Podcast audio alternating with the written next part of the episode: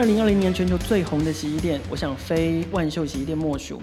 万秀洗衣店是位在台中后里，由一对老夫妇经营七十年的传统洗衣店。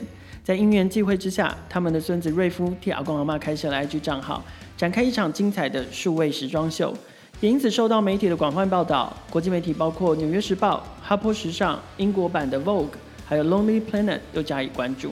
目前，这个仅有五十五则贴文的 IG 账号也吸引了超过六十万的粉丝。IG 的爆红，还有陪伴阿公阿嬷的这段过程，也给予了瑞夫创业的灵感。万秀洗衣店的下一个行动会是什么？欢迎收听《创业新生代》，带你听见创业新生代。今天《创业新生代》的节目呢，我们邀请到的是最近爆红的 IP 万秀洗衣店的瑞夫，他要来跟我们聊一聊他们最近在呃群众集资平台上面推出的专案，叫做“重新定义计划”。我们先请瑞夫来跟听众朋友打个招呼。Hello，大家好，我是瑞夫，呃、瑞夫，大家最近都比较常叫我万秀的孙子，万秀孙。哦，所以你现在有一个就是化名叫做万秀孙这样子，所以呃，OK，瑞夫成立的公司也叫做万秀孙文创股份有限公司。对对对对对。OK，这应该是从呃发展出万秀洗衣店这个 IP 之后，呃，接着开始展开的一连串计划的起点哦。好，那我们我们先请呃瑞夫跟我们聊一下，简单的先聊一下，就是最近在集资平台上面正在推广当中的这个重新定义计划。这个这个计划的内容是希望做什么事情？其实这整个计划都来源于跟我们家有非常大的关系，因为我们家是洗衣店嘛。那从小就发现，呃，洗衣店有洗衣店有非常非常多没有人来拿的衣服，嗯、然后因为做这个呃 IG 之后，很多人问说，哎，这个衣服可不可以购买？哎，原来这个衣服可以这样穿，那我就开始发现，我也想给买给我阿阿公穿这样。不，我觉得很多年轻人都超想穿的，超想穿自己的，对，因为我就发现，其实很多衣服大家都定义一个衣服只有一种穿着方式，结果透过我们的呃穿搭，很多人才发现到原来 A 不只是等于 A，A 加 B 或许可以等于 C。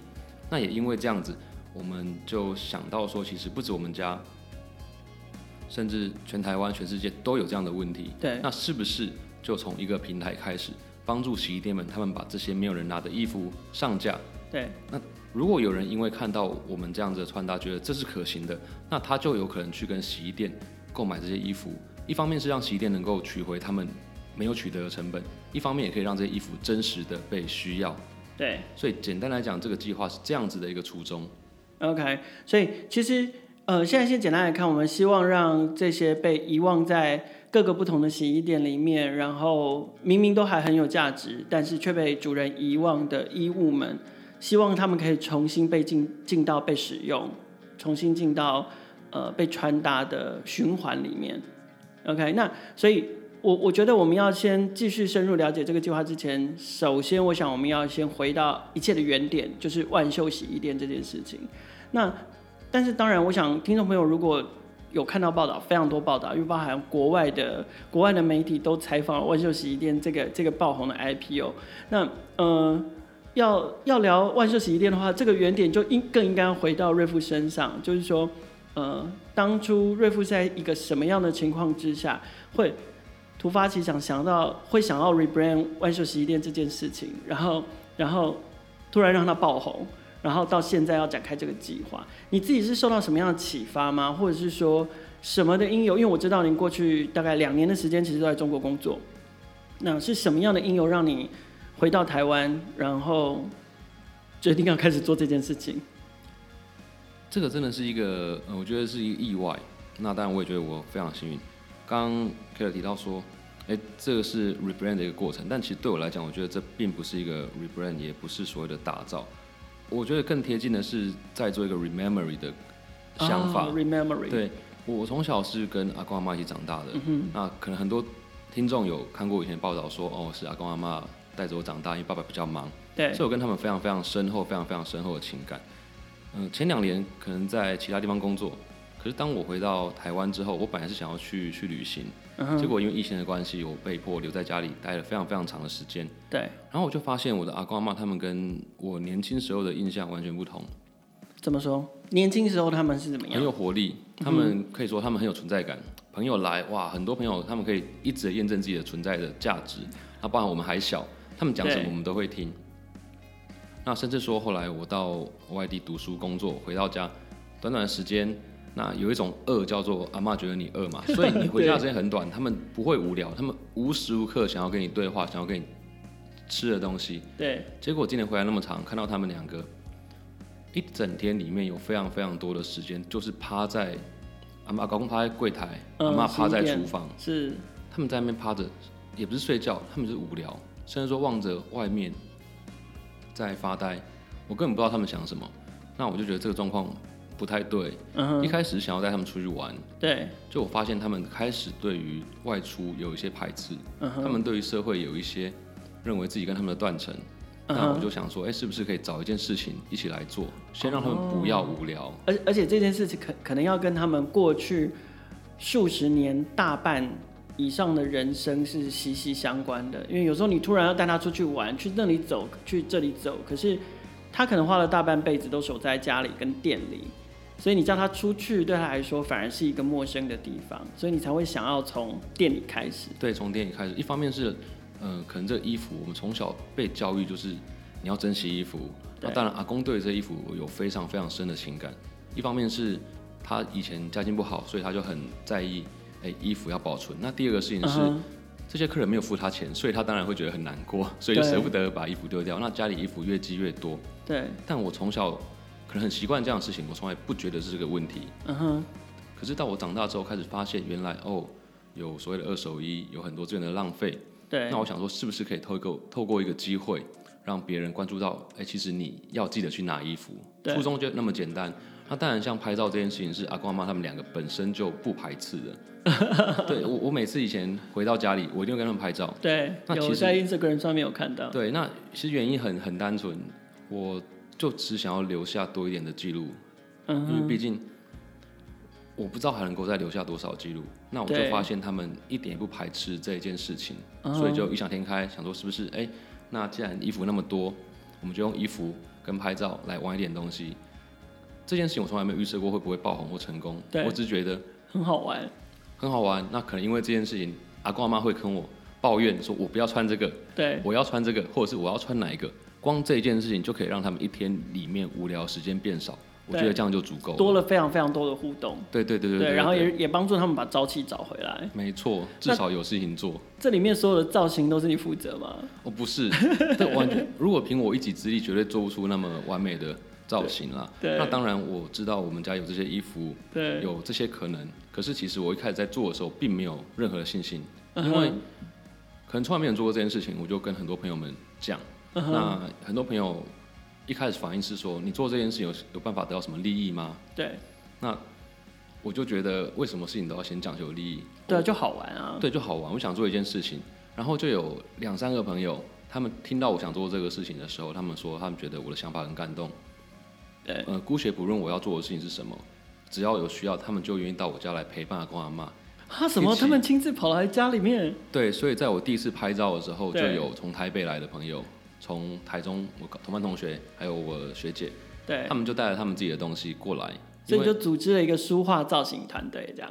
哎、欸，没有书画哦，没有书画，因为阿嬷到现在每天早上起床第一件事情就是化妆，化妆。所以书画阿嬷会自己来，阿嬷会自己来。然后阿公是因为他也没有头发可以梳啦，好合理哦。对，希望阿公没有在收听我们的节目，这样。OK，所以所以书画不用。不用，但是就是造型团队会来这边帮阿公阿嬷选挑挑选出合适的单品，然后做出他们当天要 shooting 的照片，这样的的路线。对对对对，就基本上是，就是我先把衣服挑出来了，那我们大家去想说，哎、这件衣服或者今天的状态可以适合什么样子的搭配？那当然一开始是我们这样子几个朋友哎、欸、去想出来的造型，可是后来做了几次之后，可能阿公阿嬷他们也开始有一点点感觉。他们就会主动的说：“我觉得今天这个衣服应该换什么颜色的。”他们找出了他们一些记忆中的事情，甚至说：“ oh. 阿嬷会开始去翻他的衣柜，很有趣。他每天晚上睡觉前就去翻衣柜，一方面是翻以前的衣服，对；一方面还去翻以前的照片，对。他透过照片来开始跟我分享说：这件衣服我以前穿过，对。那我就懂了。哦，好，那我下次来穿这件衣服。他想要重现他的往日时光，对。Uh. 然后我就发现，其实很多的东西。你只有透过跟你的长辈一起去做，一起去玩，才会一起改变很多现况。对，他可能自己不要说是洗衣店好了，他可能他自己的衣柜里面就有很多衣服了。可是那些衣服，也许在他的后半辈子都没有机会可以再穿，因为没有机会，没有场合，没有，也许可能随着子孙的独立，然后呃在外工作，他越来越少机会可以把这些好看的衣服，或者是没有场合把这些好看衣服穿出去了，所以他就开始。进入日复一日的生活状态，就像刚刚瑞夫一刚开始说的，也许是在店里，也许在厨房，然后守着自己习惯的生活模式，一天一天过下去。可是透过瑞夫这样子，呃，万秀洗衣店这样的一个 rememorize 的记的的行行为，好了，就是开始替替他们的生活里面找到了一些新的刺激，所以让他们又也开始有动力，想要想要回应，想要互动，想要装扮自己，想要。创造一些新的回忆，所以这个是一切的开始。对，这是一切。所以你们大概玩到什么时候开始被发现？呃，Instagram 上面有一个这么有趣的东西。其实还蛮快的，我我很意外，就是我在六月底第一次发布照片之后，可能过两个礼拜，我就变成哎、欸、有几千人在 follow，那个时候我已经非常非常意外了。对。那开始有媒体出现报道，开始人数增加。一万两万，然后出现在 Light Today 的首页，这个我根本不知道。就有一天晚上发现，为什么我每刷一下就多三百人，多四百人，快吓死了！我以为我做错什么事情。对。就我发现，就有人跟我讲说：“哎、欸，你们出现在 Light Today 上半夜。”那比方说，很多人半夜都不睡觉。呃呃，这这是这是没有问题，这个这个毋庸置疑。对。然后接着就是七月底，其实一开始在台湾的关注度其实并没有那么高，因为就是一些媒体报过之后，对，结果。反而是七月底，在 CNN、BBC 跟 New York Times，他们几乎同一天访完，同一天报道之后，对，就突然间全世界的人好像就知道有这个这个东西。后来台湾的媒体才又跟进的继续去报道它。对，哦，所以其实是海外，也许是海外媒体，还还还，就是说海外媒体可能还比台湾媒体又更早关注到这件事情。现在 Instagram 上面万秀洗衣店总共有六十五点二万的粉丝，这个是从去年六月到现在的成绩，非常惊人。可是，嗯、呃，讲到做 IP，呃，当然他无心插柳的成为一个很红的爆红的 IPO，，就是你阿公阿妈可能没有想过自己的人生，突然假高记得你会啊，突然干呢变加昂这样子变这么红。那呃，因为我知道瑞夫的背景里面有呃有唱片公司的经历，然后也有呃。在商业环境里面负责文创事业的经历，所以打造 IP 这件事情对你来说是一件困难的事情嘛？然后它是一个，当然万秀洗衣店的过程是无心插柳的过程，可是，呃，你觉得它是一个善于媒体用媒体或者是呃商业包装就可以达到的事情吗？还是说从万寿洗衣店的这个经验里面，你觉得有什么元素是要能够创造一个像这样子？这么受欢迎的 IP，呃，必备的元素，它灵魂是什么？其实这个问题我觉得非常非常的难，因为我可能从来没有想过它会变成是个 IP。嗯，那很多人会想要邀请我去讲哦，怎么把这个变成是 IP 的这个过程，可是我真的讲不出来。嗯，当然网络上有很多人帮我归结了我的一些做法，对，可是呢，这些都是。后来才归结出来的。对。那如果我自己要依照所谓我们做 IP 的做法，做爱社群的操作，我可能完全不可能是这样的一个频率去发东西。嗯。我也不会任由他的粉丝，呃，一下涨一下跌。对。因为对我来讲，我觉得整个核心的价值就是我要守住。对。我要让阿公阿妈他们自己开心，自己快乐，他们有办法去跟他们隔壁的邻居说我在做什么。因为只有炫耀才会让他们开心跟健康。OK OK。对。OK，所以呃，发出自于我觉得出自于那个灵感呃情感连接是很重要的事情。也就是说，呃，你你今天并不是为了打发你自己的时间，然后把阿公阿妈抓来玩，而是你是真的出自于对阿公阿妈的关怀跟爱，跟长时间以来跟他们本来就建立，还有跟洗衣店本来就建立了长紧密的情感连接。对，所以有有这样的涵养存在这个。当然，反正从结果来看，它似它似乎就是个 IP 了。可是它就是塑这个这个情感连接，其实是塑造这个 IP 的灵魂的所在。没错，我很非常非常同意，因为我可能从小在洗衣店长大，所以很多东西都是他们教教导我，包含你要好好的跟别人相处，要对社会好，要珍惜衣服。我只是透过这个呃媒介或介质，把他们教我的事情完全放上去。另外一个是我把我多所有对他们的情感付诸在上面。我看到他们开心，看到他们因为这件事情觉得孙子很好，那他们就有这个动力继续的呃往生活的健康前进。我觉得这样就够了。就每次当我想到这个，我自己就会还蛮还蛮感动的，自己感动。对。听完万秀洗衣店的故事之后啊，我们先休息一下，在下一段的节目，我们要继续请瑞夫来跟我们分享的，就是从万秀洗衣店接下来要发展的这个重新定义的集资计划。这个计划到底准备要做什么？休息一下，我们马上回来。万秀洗衣店重新定义计划目前正在啧啧集资中。我们希望透过打造专属平台，解决洗衣店长久以来的问题。专案结束时间将在二月十五号截止。希望帮助台湾洗衣店一百万件衣服找到新价值和新主人。希望在上线后，能够利用衣物循环机制和清洁保证去改变以及倡议，更多人接受二手的衣物，并且可以在平台上学习到如何穿搭的秘诀。最后的盈余也会有部分进入公益循环，帮助弱势家庭、独居老人清洗织品。一个理念的实现需要一到三年的时间，也因此我们透过泽泽，希望募得运营资金，来获得向更多人沟通理念的机会。所有赞助者都可以获得我们希望倡导保存衣物、延续价值的制作物，包含洗衣篮、洗衣袋、购物袋、环保贴纸以及员工补贴。相关资讯可以上啧啧寻找万秀洗衣店，也可以上我们的 Facebook 粉丝团。回到今天的创业新生代，我们邀请到的是万秀洗衣店的瑞夫，要来跟我们聊一聊他的故事，还有接下来要介绍的这个重新定义计划的发展哦。呃，想请教瑞夫，就是再跟我们谈一下，就是从呃重新定义计划这个计划到底针对的这个标的是什么？然后你你你希望打造的是一个什么样的平台？然后发挥什么效益？嗯、重新定义这个计划其实是一开始是针对洗衣业者，因为洗衣店有太多没有人来拿衣服，我们希望透过我们这个平台，让这些衣服找到需要的主人，然后透过洗衣店业者的洗涤之后，让这件衣服是干净的，也可以消消弭现在社会上很多人觉得说二手衣不干净，不知道来源，所以我不穿。其实有时候我反而认为说，我这个平台它并不是一个完真的只是在做消费购买的，而是我们在做一个倡议。嗯哼，我们希望透过我们的力量，除了解决洗衣店的问题，除了让这衣服真正的被需要，除了让呃这些消费者他们得到他们想要的东西之外，对，我们也希望改变。整个社会上对于二手衣不干净的印象，嗯嗯，嗯，那或许这是一个开始，未来可以因为这样让更多人接受被洗涤的二手衣，对，就是一个对社会跟对环境友善的方式。对，而且这件事情由洗衣店来做，就是非常名正言顺的事情，因为洗衣店的专业就是把衣服洗得很干净，干净，对，然后整烫的非常的平整，然后非像是像是新的一样的衣服，所以。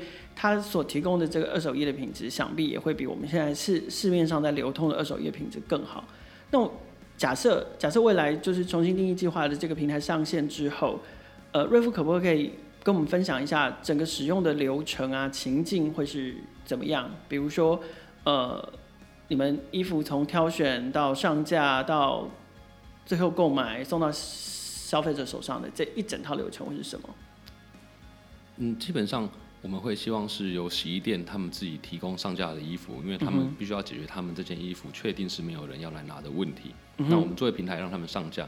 对。那在这个部分，我们会给他们一些建议，包含了说你的定价区间是不是符合你呃相应的对权利，就是他他定价不要定太低，不要定太高，对对对对对对。然后呢，呃，上架之后，所有人就可以透透过这个平台找到说，哎，我可能喜欢这个风格的衣服，我就下单购买。购买之后才会交由洗衣店真的去洗涤它，洗涤完之后呢，就会由洗衣店直接发货到消费者的手中。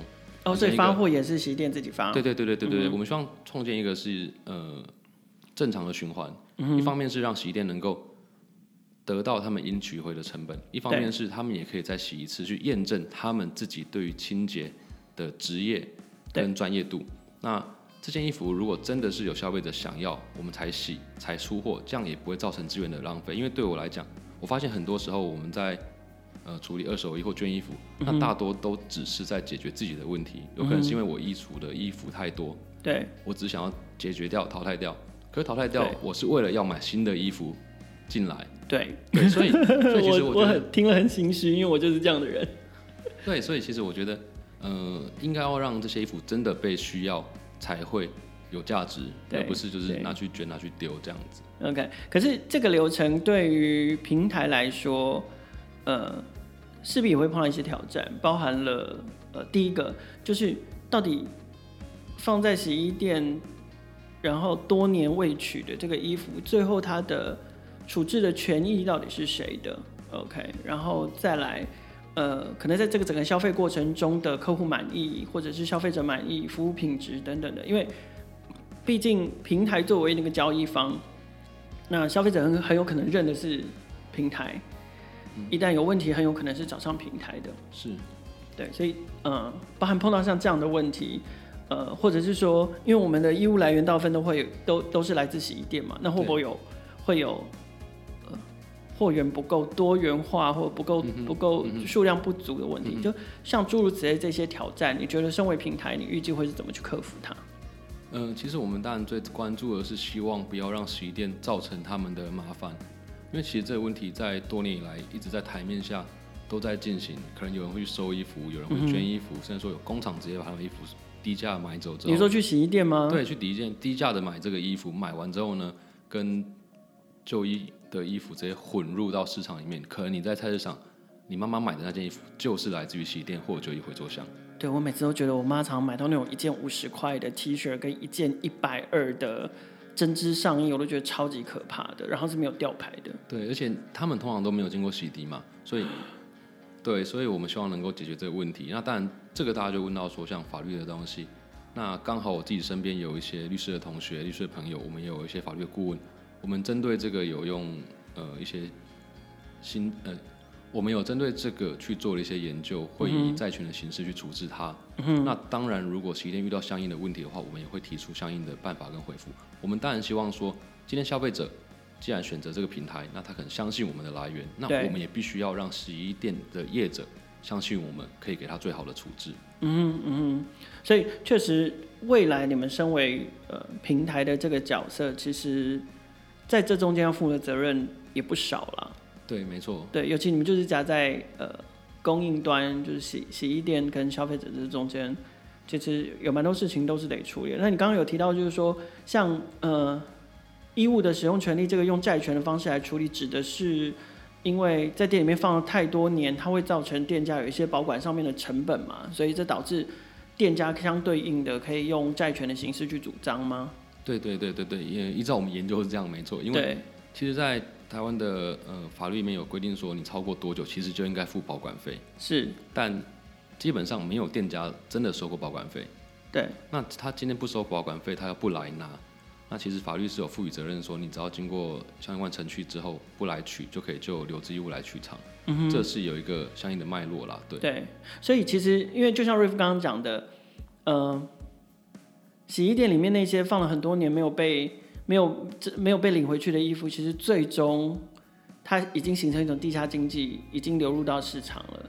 那我们换另外一个角度来看，万秀洗衣店的这个平台想要想要推广的，其实是把这个行之有年，然后通通躲在台面下的事情，某种程度也是让它台面上，让它公开透明化，然后让呃不管是洗衣店也好，衣物原来原有的主人也好，或者是购买这个二手衣的消费者也好，彼此之间都有非常清楚的。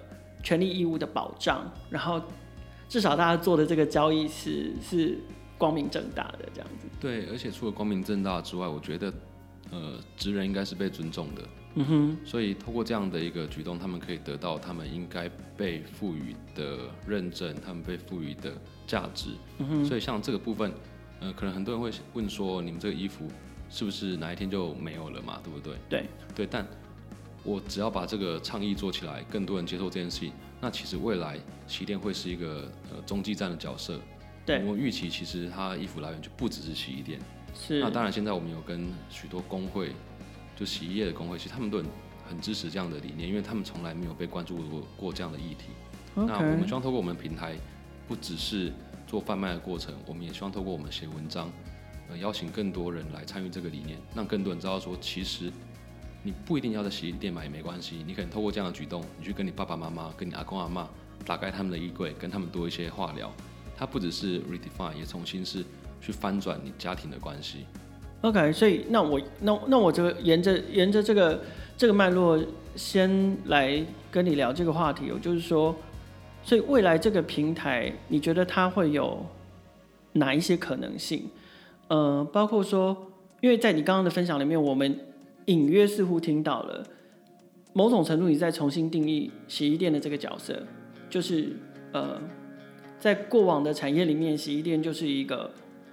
被动的，等客人上门的，然后他们提供服务，提供专业服务、专业洗衣服务的一个角色。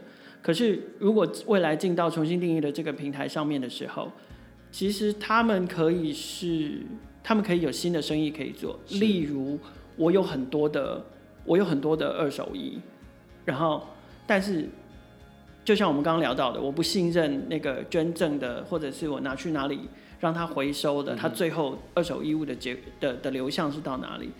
我其实就可以把它丢给在平台上面有经过认证的洗衣店，请他帮我处理、帮我洗涤、帮我上架，然后我可以，我甚至可以跟他分买衣服的结果。没错。好，所以所以你你们未来的你们未来还有哪一些可能性跟跟机会是你这个平台未来上线做大了之后，希望可以实现的？你你超厉害，完全猜到我们之后的一个目标跟梦想。因为既然说我们现在在做倡议，其实一方面是想要让洗衣职人的这个认证机制被建立起来，他们对衣服是有保障的话，那未来不管是这一百万件衣服被卖完或没卖完，其实我们想要创造的是所有的人，嗯，他们都可以把他们的衣服上架到我们的平台上。嗯，那上架之后，我们强调它是要被需要的。等到它真的被需要之后，它其实可以就近到我们自己认证的洗衣店。嗯、把衣服交给他，哎，透过洗衣店的洗涤，又是一种认证的形式。